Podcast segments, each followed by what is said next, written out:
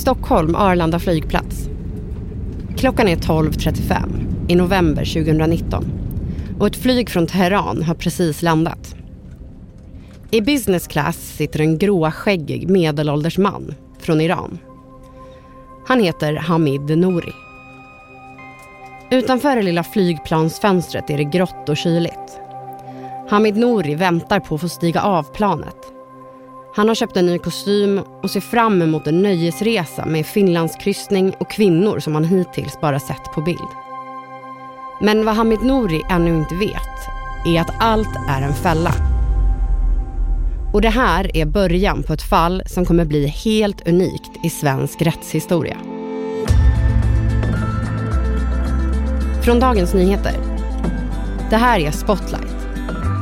Idag om krigsbrottslingen som lurades till Sverige.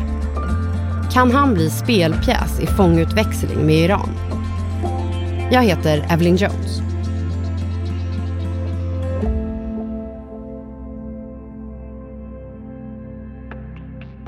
Det är 1988 i fängelset Gohardasht nära Irans huvudstad Teheran. Höga murar med taggtråd och ett vakttorn övervakar fångarna. Här sitter 28-åriga Irash Mestagi som torteras med kedjor och elektriska kablar. I mean, guards, they were like a tunnel. They were standing with electric cable and with chains and everything. When you, they, when they wanted to pass you from there, they hit you so hard. Erik Olsson, du är reporter och tidigare Mellanöstern-korrespondent på DN. Vem är den 28-åriga Irash Mestagi? Irash han är en politisk fånge. Han har deltagit i revolutionen i Iran eh, 1979 mot eh, shahen, kungen som störtades då. Eh, sen efter kungens störtande från tronen så blev det en maktkamp där islamisterna vann. Iraks gruppering de var eh, inte islamistiska på något sätt. Eh, de var, eh, jag skulle kalla dem för socialister. De ville ha ett, ett sådant samhälle och förlorade den här maktkampen och blev förföljda och många av dem kastades i fängelse, däribland han själv då. Han har suttit i Gohardasht-fängelset i sju år. Förhållandena i Gohardasht-fängelset är ju förfärliga och det har många vittnat om. Överbefolkade celler, det är tortyr, det är otillräckligt med mat, otillräckligt med, med, med sjukvård. Ja, eh, helt, helt eh, hopplöst hemskt. Och det finns en man på fängelset som Irash fruktar. Hamid Nouri were over there. For the first time I saw him there. Irash hör fångvaktaren Hamid Nouris röst eka mellan fängelsets väggar. Han är en man med stor makt. And he told me that, he told the people, not me, said, we will show you. We will show you is a threat. When they want to threaten you, they say, we will show you. It means that you will see the result of your act.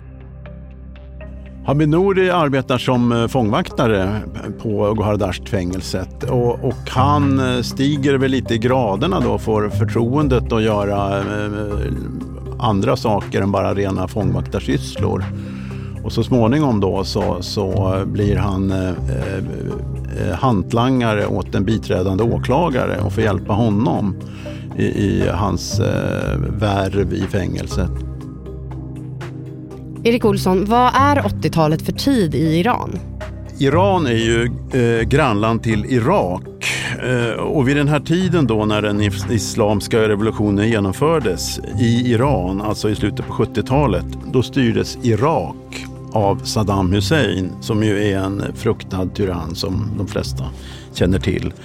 Saddam, han var inte religiös, han var sekulär och han blev väldigt nervös av den iranska revolutionen att den skulle sprida sig till hans land, till Irak. Och samtidigt så såg Saddam att, att Iran hade försvagats som stat av den här revolutionen eftersom det var en massa grupperingar som stred inbördes. Så han såg helt enkelt eh, chansen att försöka invadera Iran och han satte igång ett anfallskrig. Det här var i slutet på 1980. Och det här utvecklades i ett mycket långt och mycket blodigt krig. Eh, det pågick i åtta år och det slutade med att ingen vann. Och eh, hur hänger då det här ihop med de politiska fångarna? Jo, eh, de, de styrande i Iran såg de politiska fångarna, alltså de oppositionella, som lierade med Irak. Några av de, av de här eh, politiska oppositionsgrupperna fick stöd, fick en fristad i Irak. Så att de var inte helt ute och cyklade där. Men, men man, man drog så att säga alla över en kam.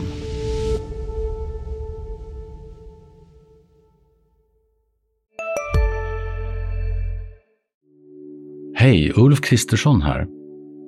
På många sätt är det en mörk tid vi lever i. Men nu tar vi ett stort steg för att göra Sverige till en tryggare och säkrare plats. Sverige är nu medlem i Nato.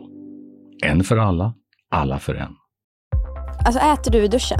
Nej, det gör jag verkligen inte. Men alla gör ju det nu. Duschsnacks, Frans. Vilka är alla? Ja, men alla på TikTok och bloggar och allt möjligt. Så är, de har en tallrik i duschen och så är det lite så här oliver och ostbågar typ. Nej men gud, tapas.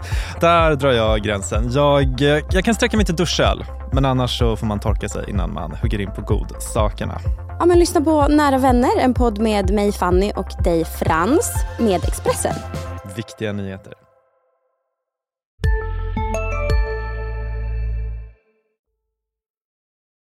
I samma veva som eh, Iran och Irak undertecknade FN-resolutionen som ledde till det här eh, vapentillståndet, eh, citat freden, då eh, satte man igång i, från Irans sida då att eliminera oppositionella. Man stämplade alla som, som fiender till Gud.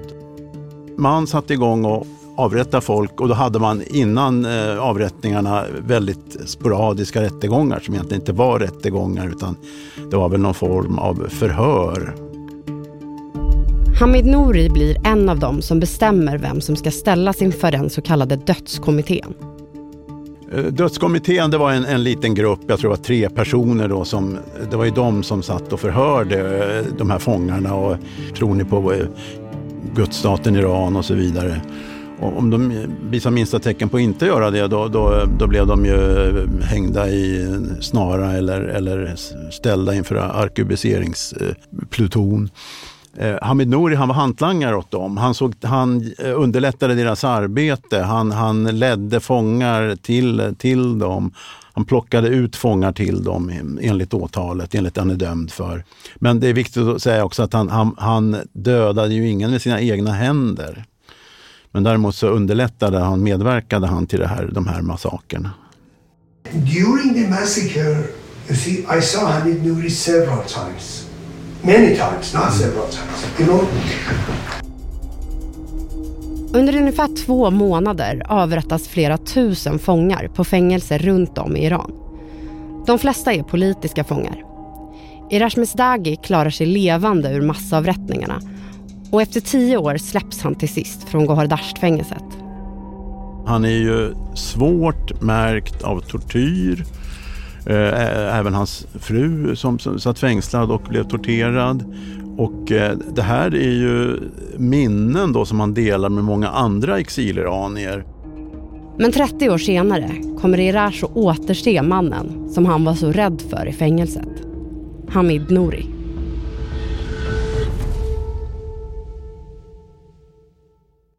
Iraj flyr till Sverige med sin fru och deras barn.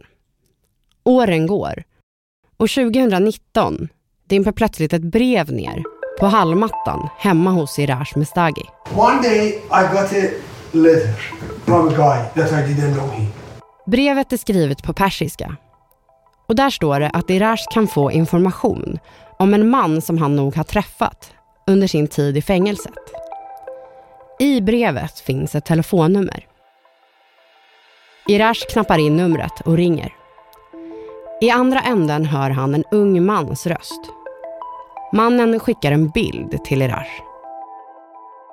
Bilden som han ser på sin mobiltelefon, det är ju Hamid Nouri. Redan dagen efter träffar Irash den unge mannen som skrivit brevet. De ses på en persisk krog i Stockholmsförorten Kista.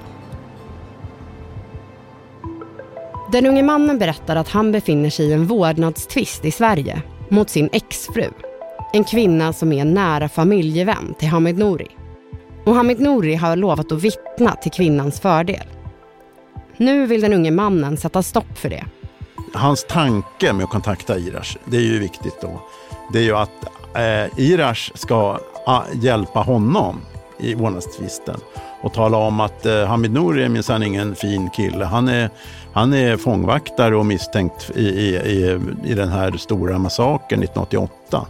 Det är tanken då som den här unge mannen eh, torgför då för, för eh, Irash. Men Irash får en annan idé. Hans idé är då att om vi nu kan locka Hamid Nouri till Sverige och vi har ju en massa bevis för vad han har utsatt folk för i Iran, i fängelset. Kan vi locka honom till Sverige så, och övertyga svensk eh, rättsväsende om att det här är en ful fisk så kanske vi kan få honom dömd. Han kommer ju aldrig i livet att bli dömd i Iran. Men då vill de ju sockra det här eh, med, med att eh, ja, men det, du ska ha, ha lite kul när du kommer till Sverige också. Du ska få träffa eh, tjejer och vi ska åka till europeiska metropoler som Barcelona och Milano och vi ska åka på kryssning till Finland och vi ska ha liksom, ja, eh, skoj helt enkelt. Säger denne unge man då när han kontaktar Hamid Nouri. Eh, och då är det ju Irash som drar i trådarna här och, och, eh, och talar om vad han ska säga och för att liksom snabbt locka Hamid Nouri till Sverige. Hamid Nouri nappar på planen.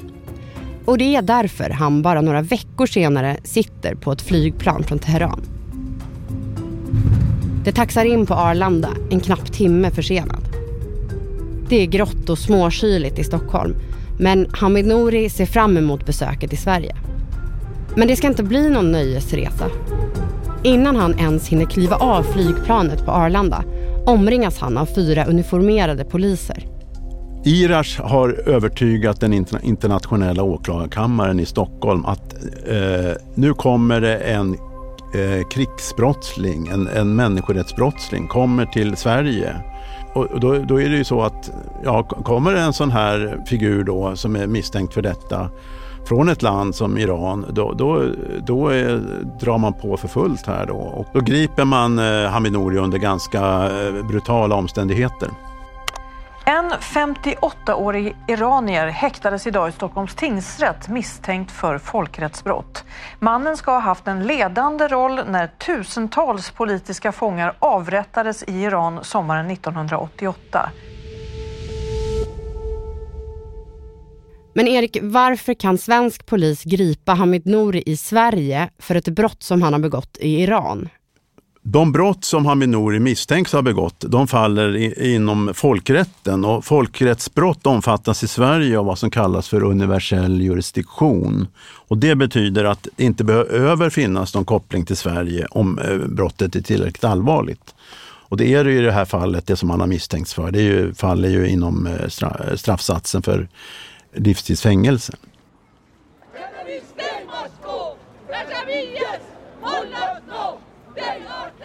Rättegången sker i Stockholm och när domen ska meddelas i juli 2022 har hundratals människor samlats utanför tingsrätten. Iranska flaggor vajar i vinden. Flera av dem som samlats är anhöriga till personer som avrättades i iranska fängelser på 80-talet. Jag heter Mina Saragar. Idag är vi har samlat oss för att få eh, se domen på Hamid Nouri som har mördat 30 000 eh, folk i Iran. Så idag det, alltså, det är en stor dag för mig att det är Sveriges rättssystem. För alltså, de gjorde oss stolta och jag tackar väldigt domstolen Sverige för allt som har hänt. För att det betyder jättemycket för oss. Den iranske mannen Hamid Nouri dömdes under torsdagen till livstids fängelse för folkrättsbrott och mord som begicks under sommaren 1988 i Iran. Dels så är det här ett av de mest omfattande målen i svensk rättshistoria. Rättegången i tingsrätt och hovrätt den pågick i över två år. Och det har funnits över 30 målsägare och minst lika många vittnen. Och bara advokatkostnaderna uppgår till 30-40 miljoner kronor.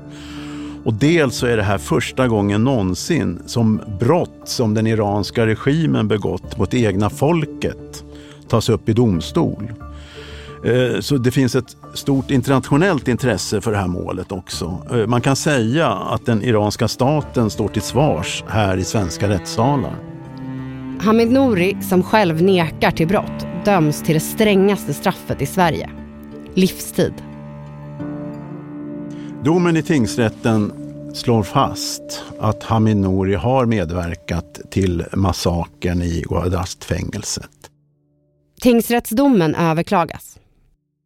Du har ju träffat Hamid Nouri och, eh, och även pratat med hans försvarare. Vad säger Hamid Nouri själv om det här? Hamid Nouri han hävdar att han är helt oskyldig. Han har inte ens varit på plats. Han var pappaledig när det här hände, säger han. Han eh, eh hävdar bestämt att han är kidnappad, att han är gisslan att den svenska staten har begått ett brott, ett övergrepp mot honom. Det är hans ståndpunkt. Försvaret, eh, de går ju mycket på, på linjen att det här är ju dock 35 år sedan som det här hände. Kan verkligen de här vittnena med, med eh, utan eh, tvekan säga att, att eh, det är Hamid Nouri de har sett? Eh, att, kan de identifiera honom efter alla dessa år? Och, och sen menar de också att, att ja, men herregud, han har ju inte burit hand mot någon. Kan man verkligen döma honom för det här då? Det, det är försvarets linje i, i hovrätten. Tingsrättsdomen har fallit. Men 2023 ska fallet med Hamid Nouri bli högaktuellt, igen, av flera anledningar.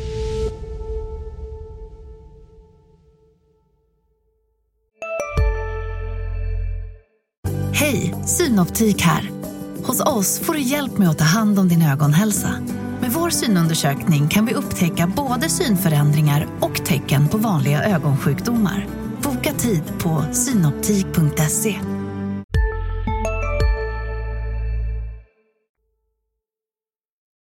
Den svenske EU-tjänstemannen Johan Floderus, 33 år, har suttit fängslad i Iran i över ett och ett halvt år. I början av september 2023 kommer det fram att en 33-årig svensk EU-diplomat sitter fängslad i Evinfängelset, ett ökänt fängelse i Iran. Han heter Johan Floderus och den 17 april 2022 greps han på Teherans flygplats under en privat resa till Iran. I ett pressmeddelande skriver familjen att Johan Floderus fått ringa i snitt ett kort telefonsamtal per månad sedan februari i år. Hans familj beskriver också att han har belysning i cellen dygnet runt och hans tillgång till frisk luft och solljus är begränsad till några halvtimmes långa stunder i veckan. Och i samma fängelse sitter den iransk-svenske läkaren Ahmadreza Jalali som dömts till dödsstraff i Iran. Erik, vad har de här två personerna med Hamid Nouri att göra? Eh, Ploderis och Jalali, de kan ju användas som eh, spelpjäser i en fångutväxling, är det ju många som spekulerar i. Alltså att eh, de får komma ur sina iranska fängelseceller, komma hem till Sverige som fria män mot att Hamid Nouri får åka till Iran och formellt är det ju så då att, att eh, då ska fångarna avtjäna sina straff i respektive hemländer. Men det är ju ingen som räknar med någonting annat än att, att de blir frikända, både i, i Iran och i Sverige. Då. Sverige har aldrig gjort en fångutväxling tidigare. Och utrikesminister Tobias Billström har sagt till DN att han inte vill diskutera citat hypotetiska frågor. Flera andra länder har under senaste tiden gjort fångutväxlingar med Iran. Det här har aldrig hänt i Sverige förut. Det som ligger närmast är eh, Raoul Wallenberg som ju greps av eh, sovjetiska trupper i, i Budapest i, i, slutet av andra världskriget och sen fördes till, till Sovjet. Eh, eh, Sovjetledarna de kontaktade Sverige och eh, sa att eh, kan, vi kan växla ut eh, Wallenberg mot eh, några som sitter i Sverige, alltså eh, Sovjetmedborgare.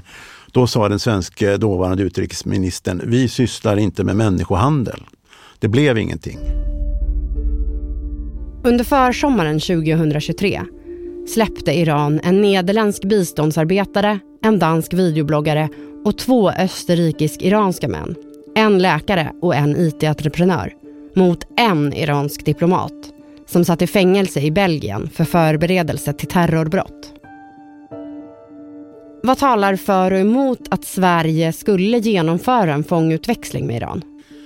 Det som talar för är ju naturligtvis den eh, humanitära faktorn. Att eh, man inte vill eh, för, för anhörigas och för de fängslades skull att de ska sitta under de här eländiga förhållandena i Iran. Man vill ha hem dem till Sverige.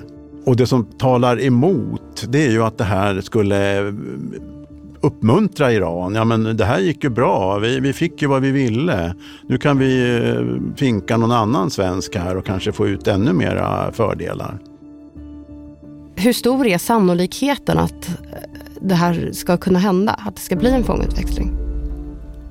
Går det ens att spekulera i? Alltså ja, om, om min personliga bedömning är att det kommer att bli en fångutväxling. Är det så?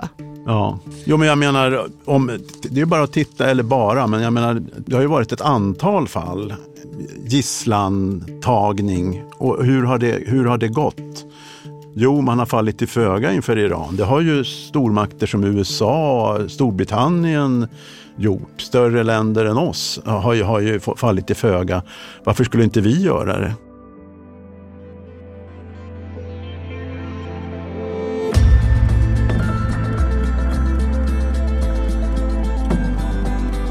Lyssnat på Spotlight med mig, Evelyn Jones. Gäst i dagens avsnitt var Erik Olsson, reporter på DN. Producent var Linnea Hjortstam. Vill du komma i kontakt med oss? Mejla då till spotlight.dn.se. Och glöm inte att följa oss där du lyssnar på dina poddar. Ljudbild och slutmix gjordes av Elin Rosenberg på Third Ear Studio. Ljudklippen i dagens avsnitt kom förutom från DN också från Sveriges Radio. Och ansvarig utgivare för dagens nyheter är Peter Wolodarski.